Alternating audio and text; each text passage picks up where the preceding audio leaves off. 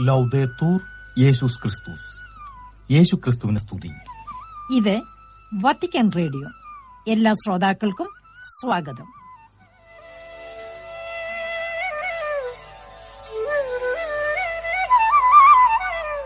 ശ്രോതാക്കൾക്കേവർക്കും നമസ്കാരം. ഇന്നത്തെ മലയാളം സംപ്രേക്ഷണത്തിൽ ആദ്യം വാർത്തകളും ശേഷം വചനവീധി എന്ന തുടർ പരമ്പരയും കേൾക്കാം.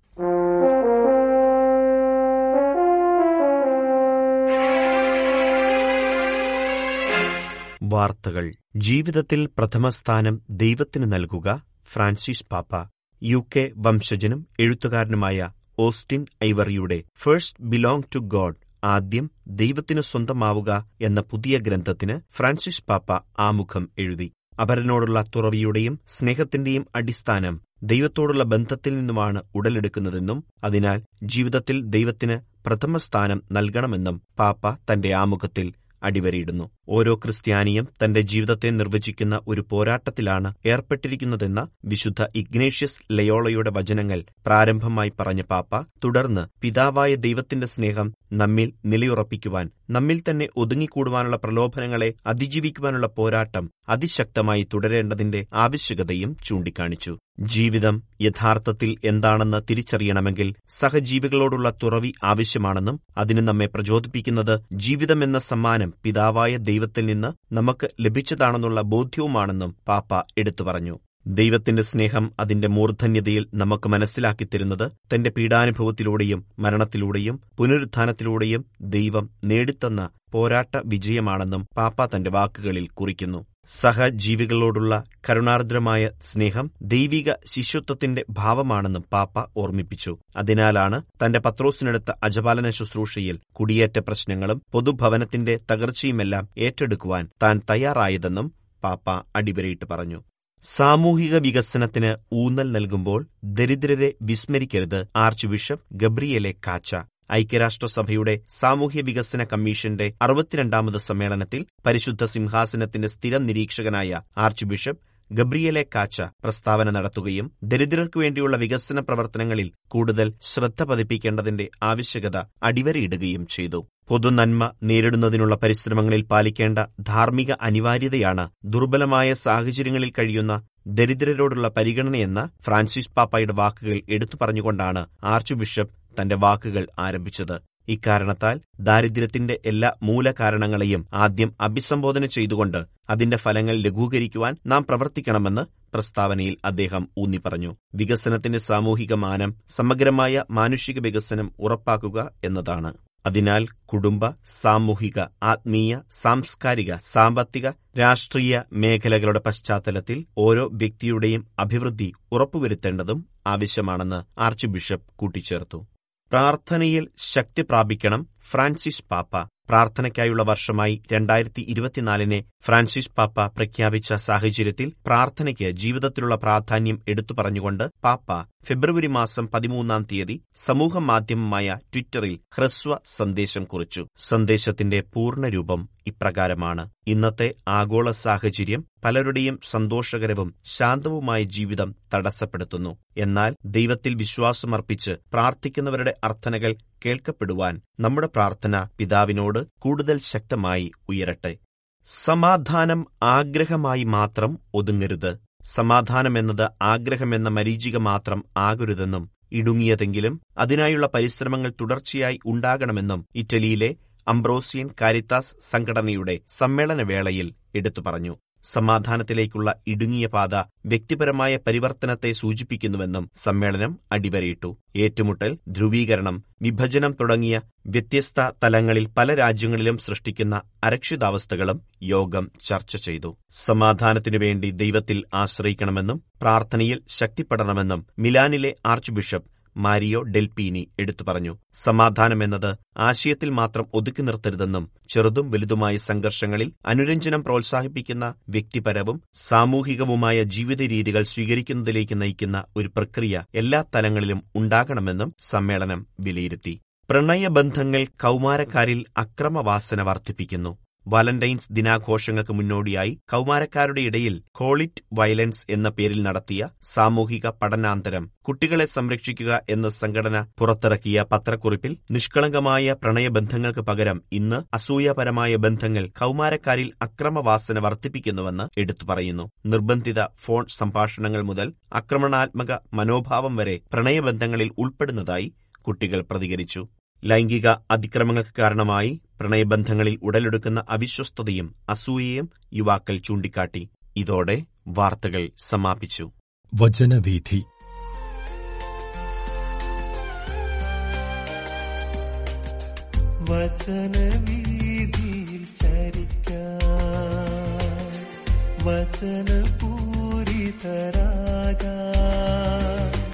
വരമേകണമേ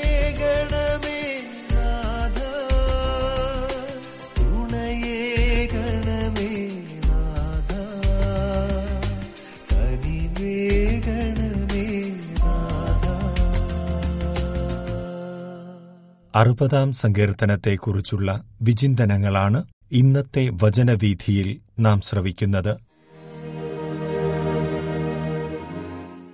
ദാവീദ് മെസ്സൊപ്പൊട്ടോമിയയിലെയും സോബായിലെയും അരാമ്യരോട് യുദ്ധം ചെയ്യുകയും മടക്കയാത്രയിൽ ഉപ്പുതാഴ്വരയിൽ വെച്ച് യോവാബ് പന്തീരായിരം ഏതോമ്യരെ സംഹരിക്കുകയും ചെയ്തപ്പോൾ പാടിയത് എന്ന തലക്കെട്ടോടെ ഗായകസംഘ നേതാവിന് സാക്ഷ്യസാരസം എന്ന രാഗത്തിൽ ദാവീദ് എഴുതിയ ഒരു പ്രബോധനഗീതമാണ് അറുപതാം സങ്കീർത്തനം.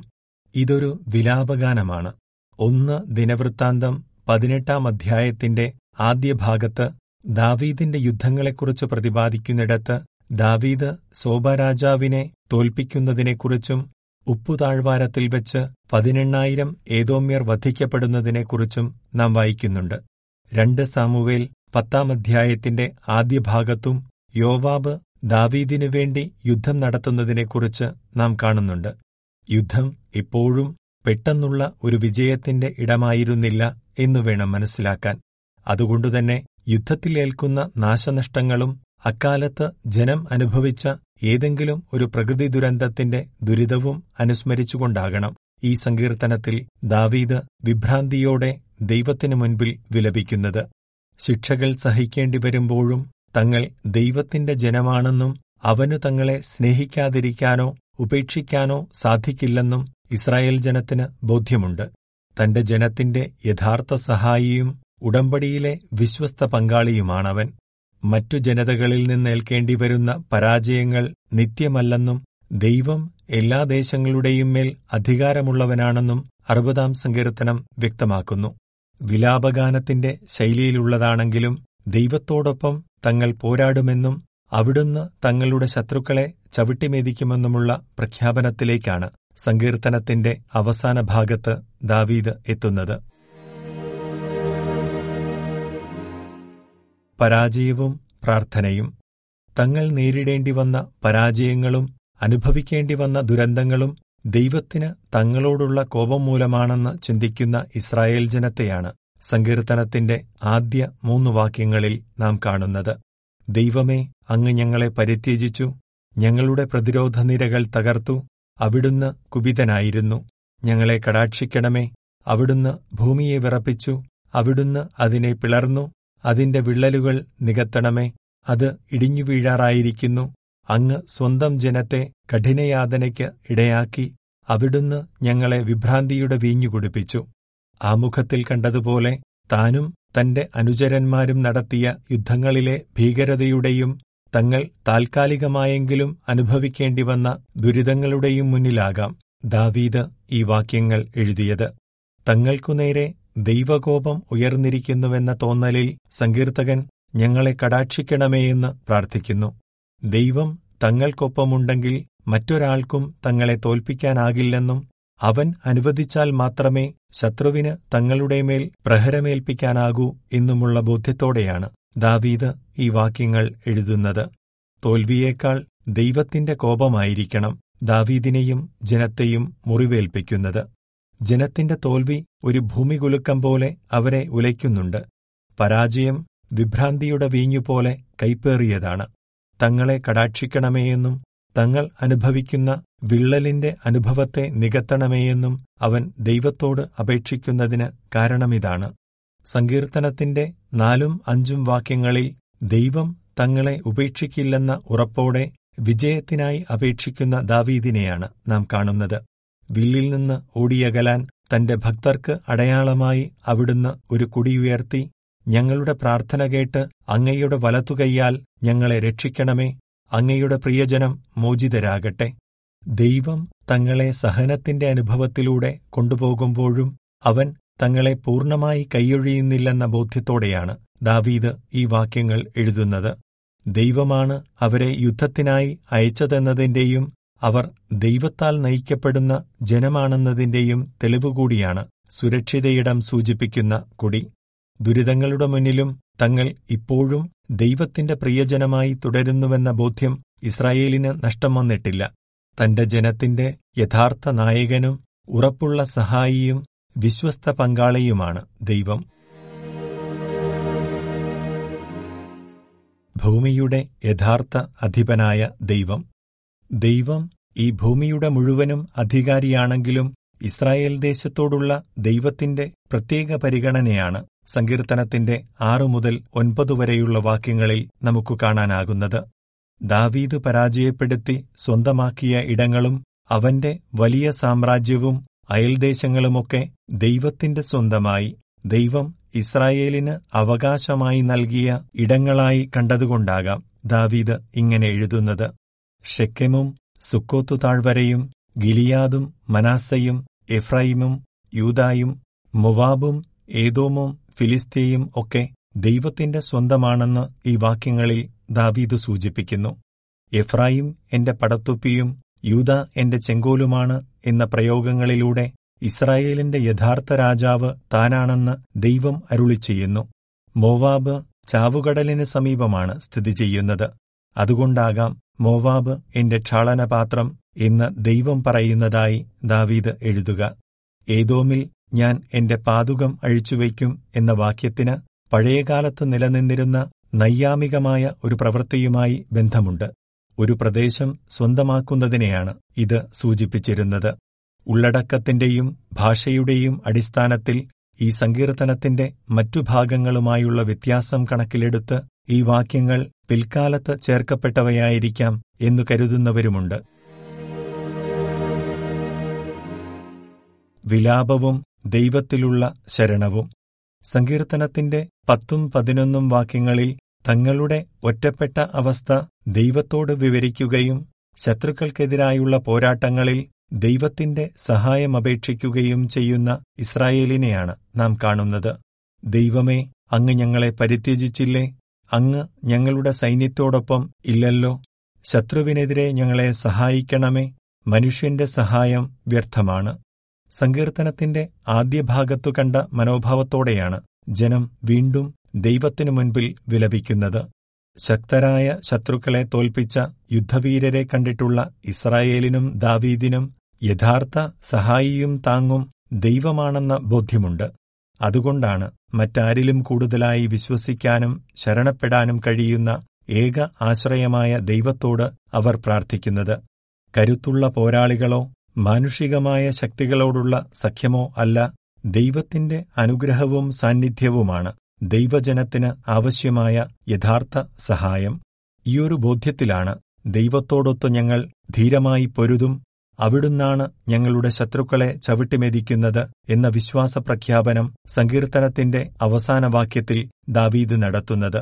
ദൈവം തങ്ങൾക്കായി യുദ്ധം ചെയ്യുന്നതും വിജയം വാങ്ങിത്തരുന്നതും കാത്ത് ഉദാസീനരായിരിക്കാനല്ല ദൈവത്തിനൊപ്പം ചേർന്നു നിന്ന് യുദ്ധം ചെയ്യാനുള്ള തങ്ങളുടെ ഉത്തരവാദിത്വം കൂടിയാണ് ഇവിടെ ഇസ്രായേൽ ജനം തിരിച്ചറിയുന്നത്. സങ്കീർത്തനം ജീവിതത്തിൽ. അറുപതാം സങ്കീർത്തന വിചിന്തനം ചുരുക്കുമ്പോൾ പരാജയങ്ങളുടെയും ദുരിതങ്ങളുടെയും മുന്നിൽ നിരാശരായും ഉദാസീനരായും ജീവിതം ചിലവഴിക്കാതെ യഥാർത്ഥ സഹായകനും രാജാവും നായകനുമായ ദൈവത്തിന്റെ സഹായത്തിനായി അപേക്ഷിക്കാനും അവനോടൊപ്പം നമ്മുടെയും ജീവിതയുദ്ധങ്ങൾ വിജയിക്കാനും സങ്കീർത്തനം നമ്മെ ക്ഷണിക്കുന്നുണ്ട്. സകലതും സകലരും ഇസ്രായേലിന്റെ ദൈവമായ കർത്താവിന്റെ അധികാരത്തിനു കീഴിലാണെന്ന ഒരു ചിന്തയും ബോധ്യവും ദാവീദ് നമുക്ക് മുൻപിൽ പങ്കുവയ്ക്കുന്നുണ്ട്. പരാജയങ്ങളും തോൽവികളും ദൈവവുമായുള്ള നമ്മുടെ ബന്ധത്തെയും നമ്മുടെ മൂല്യങ്ങളെയും വിശ്വാസ ജീവിതത്തെയും വിശകലനം ചെയ്യാനും അവയിലെ കുറവുകളെ പരിഹരിക്കാനും ഉള്ള അവസരമായി നാം കാണേണ്ടതുണ്ട്. അതേസമയം വിജയങ്ങളും നേട്ടങ്ങളും സ്വന്തം കഴിവുകൊണ്ടെന്നതിനേക്കാൾ ദൈവാനുഗ്രഹത്തിന്റെ ഭാഗമായി തിരിച്ചറിയാനും അവനു നന്ദി പറയാനും അവനെക്കുറിച്ച് സാക്ഷ്യം നൽകാനുമുള്ള അവസരങ്ങളാക്കി മാറ്റാനും നമുക്ക് പരിശ്രമിക്കാം. പരാജയങ്ങളും വീഴ്ചകളും തോൽവികളും ദുഃഖവും വേദനയുമല്ല കൂടുതൽ ദൈവാശ്രയബോധവും കരുത്തും ഉറച്ച ദൈവവിശ്വാസവും നമ്മിൽ പകരട്ടെ. തന്റെ ജനത്തെ നാം ഓരോരുത്തരെയും സ്നേഹത്തോടെയും കരുണയോടെയും കരം പിടിച്ചു നയിക്കുന്ന കൂടെയുള്ള ദൈവമാണവൻ. വത്തിക്കാൻ മലയാളം വാർത്താ വിഭാഗത്തിന്റെ വചനവീഥി എന്ന ബൈബിൾ പരമ്പരയിൽ അറുപതാം സങ്കീർത്തനത്തെക്കുറിച്ചുള്ള വിചിന്തനങ്ങളാണ് നിങ്ങൾ ഇതുവരെ ശ്രവിച്ചത്. തയ്യാറാക്കി അവതരിപ്പിച്ചത് monsignor Joji Vadakara.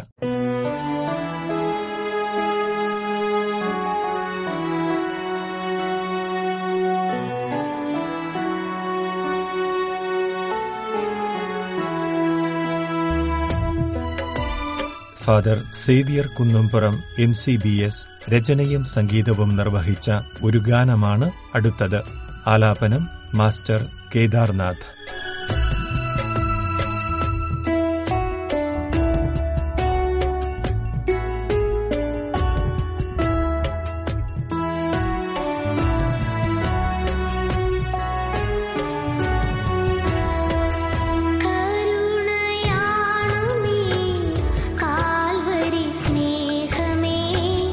करो